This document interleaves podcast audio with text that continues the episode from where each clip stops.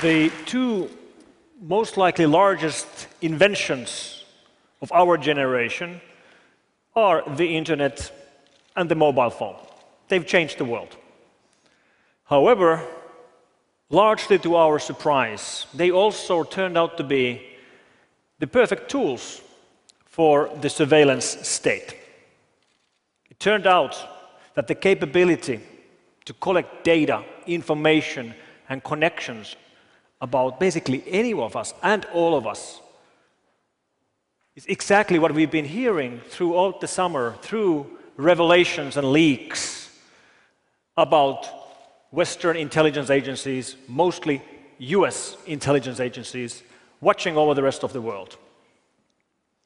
We've heard about these starting the um, revelations from June sixth.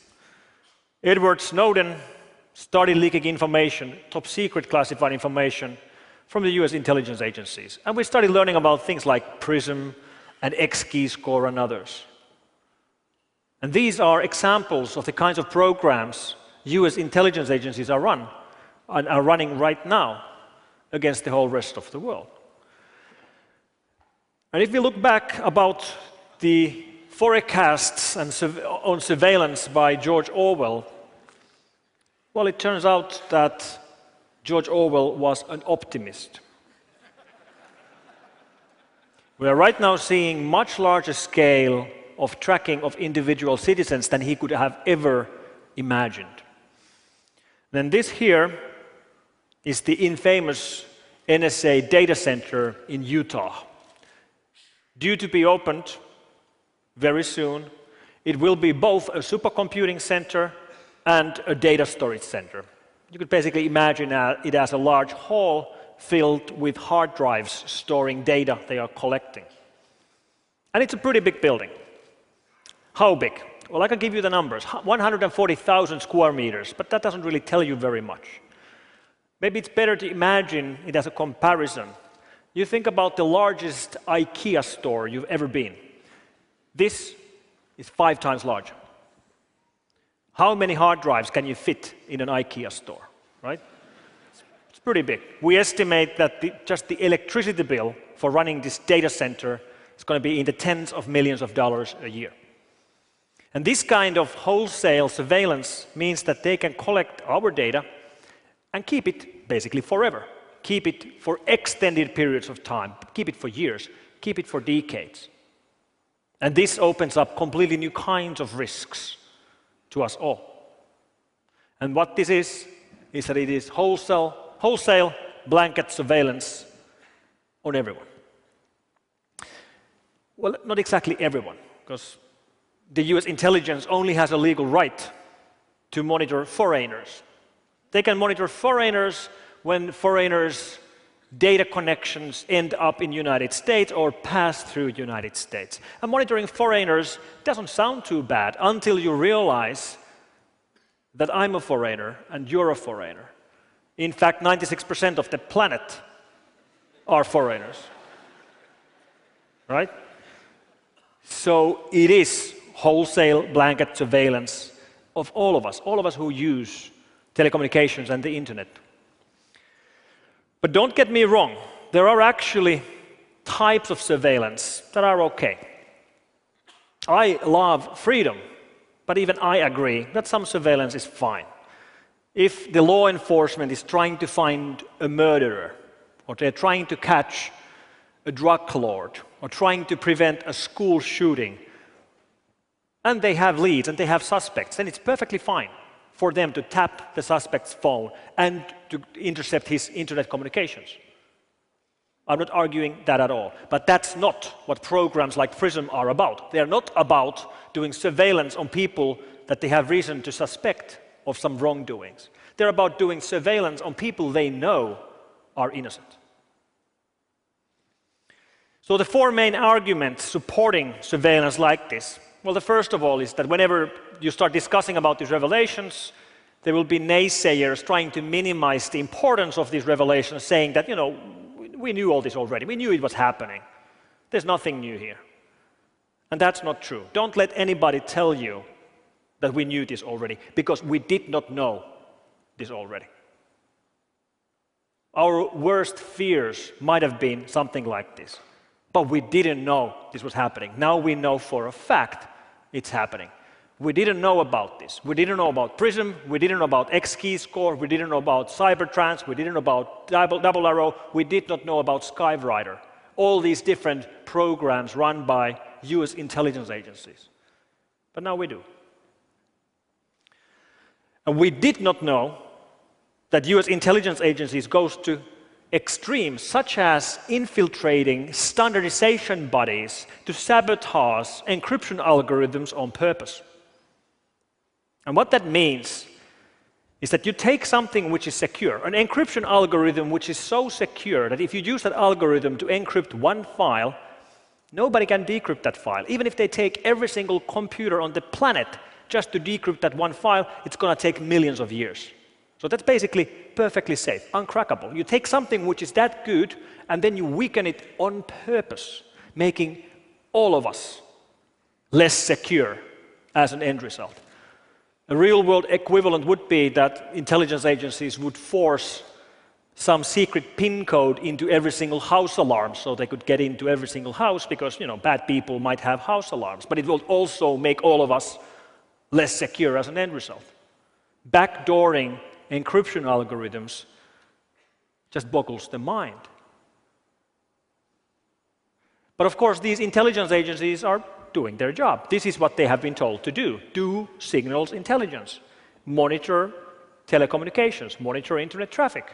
That's what they're trying to do. And since most, a very big part of the internet traffic today is encrypted, they're trying to find ways around the encryption. One way is to sabotage encryption algorithms, which is a great example about how U S intelligence agencies are running loose. They are completely out of control, and they should be brought back under control. So what do we actually know about the leaks? Everything is based on the files leaked by Mister Snowden. The very first um, PRISM slides from the beginning of June detail a collection program where the data is collected from service providers, and they actually go and name the service providers they have access to.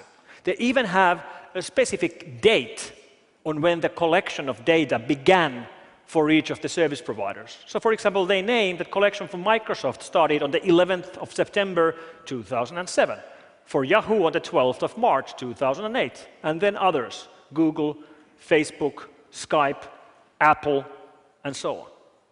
And every single one of these companies denies.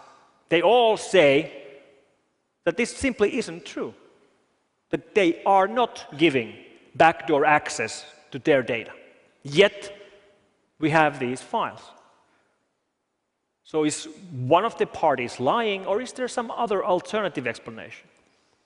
And one explanation would be that these parties, these service providers, are not cooperating. Instead, they've been hacked.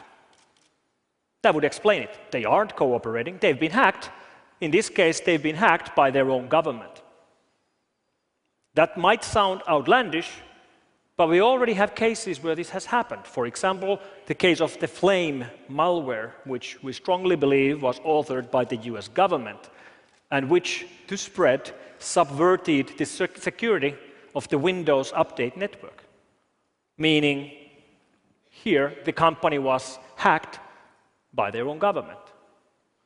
And there's more evidence supporting this theory as well.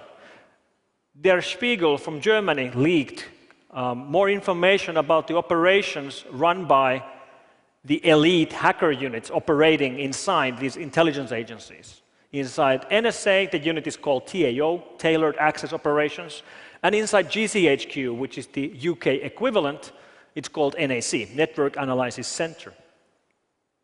And these recent leaks of these three slides detail an operation run by this G C H Q intelligence agency from United Kingdom targeting a telco here in Belgium. And what this really means is that an E U country's intelligence agency is breaching the security of a telco, of a fellow E U country, on purpose. And they discuss it in their slides completely casually. Business as usual. Here's the primary target, here's the secondary target, here's the teaming. They probably have a team building on Thursday evening in a pub. They even use cheesy PowerPoint clip art like, you know, success when they gain access to services like this. What the hell? Then there's the argument that, okay, yes, this might be going on, but then again, other countries are doing it as well. All countries spy. And maybe that's true. Many countries spy, not all of them. But let's take an example. Let's take, for example, Sweden.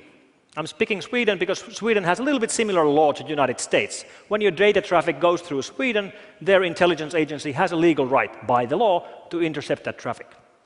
All right, how many Swedish decision makers and politicians and business leaders use every day U S-based services, like, you know, run Windows or O S X, or use Facebook or LinkedIn, or store their data in clouds like iCloud or uh, SkyDrive or Dropbox, or maybe use online services like Amazon Web Services or Salesforce? And the answer is every single Swedish business leader does that every single day.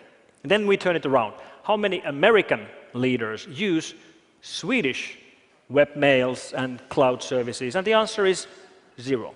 So this is not balanced. It's not balanced by any means, not even close. And when we do have the occasional European success story, even those then typically end up being sold to the United States. Like Skype used to be secure. It used to be end-to-end encrypted. Then it was sold to the United States. Today, it no longer is secure. So once again, we take something which is secure, and then we make it less secure on purpose, making all of us less secure as an outcome. And then the argument that the United States is only fighting terrorists. It's the war on terror. You shouldn't worry about it. Well, it's not the war on terror. Yes, part of it is war on terror. And yes, there are terrorists, and they do kill and maim, and we should fight them. But we know through these leaks that they've used the same techniques to listen to phone calls of European leaders, to tap the email of presidents of Mexico and Brazil, to read email traffic inside United Nations headquarters and E U Parliament. And I don't think they're trying to find terrorists from inside E U Parliament, right? It's not the war on terror. Part of it might be. And there are terrorists, but are we really thinking about terrorists as such an existential threat that we're willing to do anything at all to fight them? Are the Americans ready to throw away the Constitution and throw it into trash just because there are terrorists? And the same thing with the Bill of Rights and all the amendments and the Universal Declaration of Human Rights and the E U um, conventions on human rights and fundamental freedoms and the press freedom. Do we really think terrorism is such an existential threat we're ready to do anything at all? But people are cared about terrorists, and then they think that maybe that surveillance is okay because, you know, they have nothing to hide.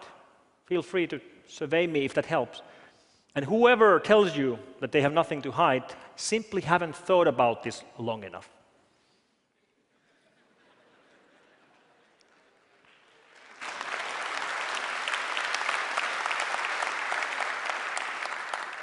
Because we have this thing called privacy. And if you really think that you have nothing to hide, please make sure that's the first thing you tell me, because then I know that I should not trust you with any secrets, because obviously you can't keep a secret. But people are brutally honest with the internet. And when these leaks um, started, many people were asking me about this. And, and I have nothing to hide. I'm not doing anything bad or anything illegal. Yet, I have nothing that I would in particular like to share with an intelligence agency, especially a foreign intelligence agency. And if we indeed need a big brother, I would much rather have a domestic big brother than a foreign big brother. And when the leaks started, the very first thing I tweeted about this was a comment about how, you know, when you've been using search engines, you've been potentially leaking all that, to U S intelligence. And two minutes later, I got a reply by somebody called Kimberly from the United States challenging me. Like, why am I worried about this? Like, what am I sending to worry about this? Am I sending naked pictures or something? And my answer to Kimberly was that what I'm sending is none of your business. And it should be none of your government's business either. Because that's what it's about. It's about privacy. Privacy is non-negotiable. It should be built in to all the systems we use.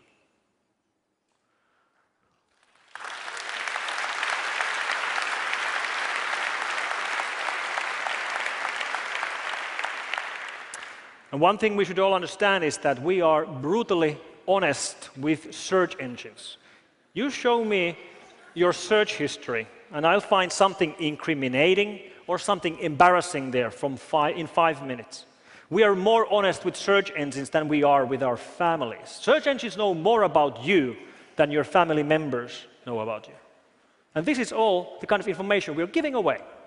We're giving away to the United States. And surveillance changes history. We know this through examples of corrupt presidents like Nixon. Ima- imagine if he would have had the kind of surveillance tools that are available today. And let me actually quote the president of, president of Brazil, Miz Dilma Rousseff. She was one of the targets of N S A surveillance. Her email was read, and she spoke at United Nations headquarters, and she said, if there's no right to privacy, there can be no true freedom of expression and opinion, and therefore there can be no effective democracy. That's what it's about. Privacy is the building block of our democracies. And to quote a fellow security researcher, Marcus Ranum, he said that the United States is right now treating the internet as it would be treating one of its colonies. So we're back to the age of colonization, and we, the foreign users of the internet, we should think about Americans as our masters.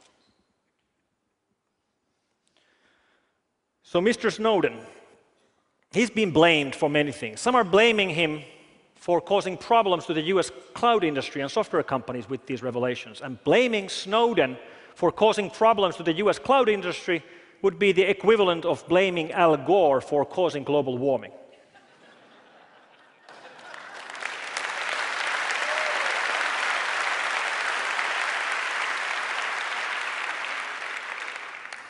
So,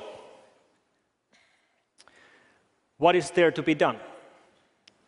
Should we worry? No, we shouldn't worry. We should be angry, because this is wrong, and it's rude, and it should not be done.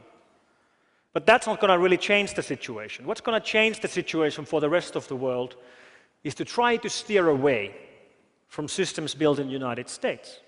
And that's much easier said than done. How do you do that? A single country, any single country in Europe cannot replace and build replacements for the U S-made operating systems and cloud services. But maybe you don't have to do it alone. Maybe you can do it together with other countries. And the solution is open source. By building together open, free, secure systems, we can go around such surveillance. And then one country doesn't have to solve the problem by itself. It only has to solve one little problem. And to quote a fellow security researcher, Haron Mer, one country only has to make a small wave. But those small waves together become a tide. And the tide will lift all the boats up at the same time. And the tide we will build with secure, free, open source systems will become the tide that will lift all of us up and above the surveillance state. Thank you very much.